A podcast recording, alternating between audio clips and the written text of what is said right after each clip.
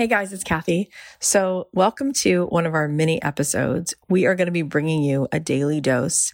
I want to be here with you every day. I want to be that one person who's always in your life to bring you home to yourself, to give you that little bit of the break in the clouds to show you, yes, you do belong here.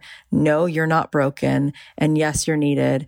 And I'm hoping that each day there'll be something that I have to share with you that will encourage you, that will inspire you, that will make you feel less alone. So here's what was on my heart today. Let's take a listen. I believe that we feel the most happiness when we are contributing, when there's meaning. And I think that when you're a little kid, sometimes people say, What do you want to be when you grow up? And it's about like, I want to be this, I want to be that. And I think often the most meaning comes from a different question, which is what problem do you want to solve in the world?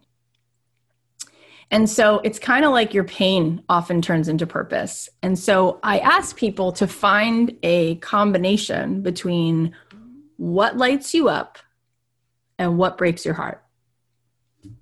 So everything that I've ever done that actually worked, it di- it didn't just light me up, but it it broke my heart.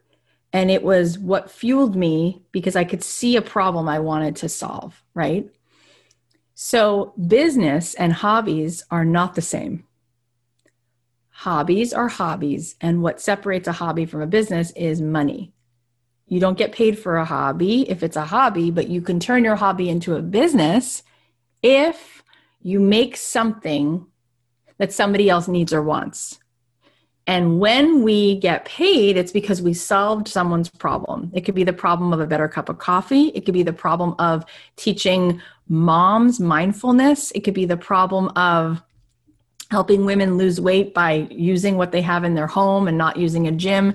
You get to decide what problem you solve. But typically, the reason you're good at it is because your customer is who you were before. So, made to do this, the reason it works is because I was the girl crying in my car. I was the kid growing up feeling sad and lost and invisible. And I know what it feels like to want to do something that makes me feel alive and also contributes. And then I can help people now because I did it with my music. And I can say, well, the same lessons I learned with music, you could apply to making your own vegan brownies or your own fill in the blank. So, purpose to me I try to look at that with people. So I'll give them a couple exercises. I'll be like, you know, what did you love to do when you were seven years old? I love to be creative. I love to do this. If you had a whole day free and you could do anything you would want, what lights you up? You know, it's like, oh, I'd go to a concert. Oh, I would read all day. Oh, I would talk about history. I love history. Hmm, okay. What problem could you solve with that? Oh, interesting, right? So my friend Jenny, she just recently won Shark Tank. She's my best friend. Went to high school together. She was in my wedding, whole thing, best friend. And um, a few years ago, she's like, I've been listening to your podcast, you know, and you're like, don't build someone else's dream. And she and I sit down at the table and we're talking about what she loves. And she's like, Well, I don't know. I love people, you know, and I like food. I'm always like playing with stuff. And I said, What's what breaks your heart? And she said, Well, I became vegan for the animals. She didn't do it for the environment. Everybody has a different reason. She's like, I can't handle these animals being hurt. And by the way, she's a lovely person in every way. So, like, she doesn't judge me the fact that I'm not vegan, even though I would love to be vegan. I don't have the discipline, but I wish I could be. In any case, she's like, I, that breaks my heart. I said, okay, so what if you made something vegan? That would help the animal friends and you love to cook. So she started making vegan corned beef. She's Jewish. She always went to the delis growing up. She kind of missed out on it. She's like, I wonder if there's other people that miss eating corned beef and pastrami. And so she made it, and it wasn't great at first. And then she made it a little bit better. And then she fed it to her husband, who's like a meat eater, and he thought it was corned beef. And she was like, hmm. And she just kept taking the next step and the next step. And within 10 months, she was a millionaire. Within 10 months um, I think that we overestimate what it's going to take and we underestimate what we actually can do. And basically, she started with one deli. She called a famous deli in LA and she's like, called the manager and she, she's like, Can I give you a bite of this? And he's like, Sure. And she's like, Do you want to buy like 10 pounds of it and see if your customers like it? And he's like, I'll buy 20 pounds of it because we never have enough vegan items and blah, blah, blah, blah. And it'll make us look good and feel good that we have something vegan. And she got one deli, then she got another deli. And basically, she had 10 clients. She had 10 delis buying like 100 pounds a week.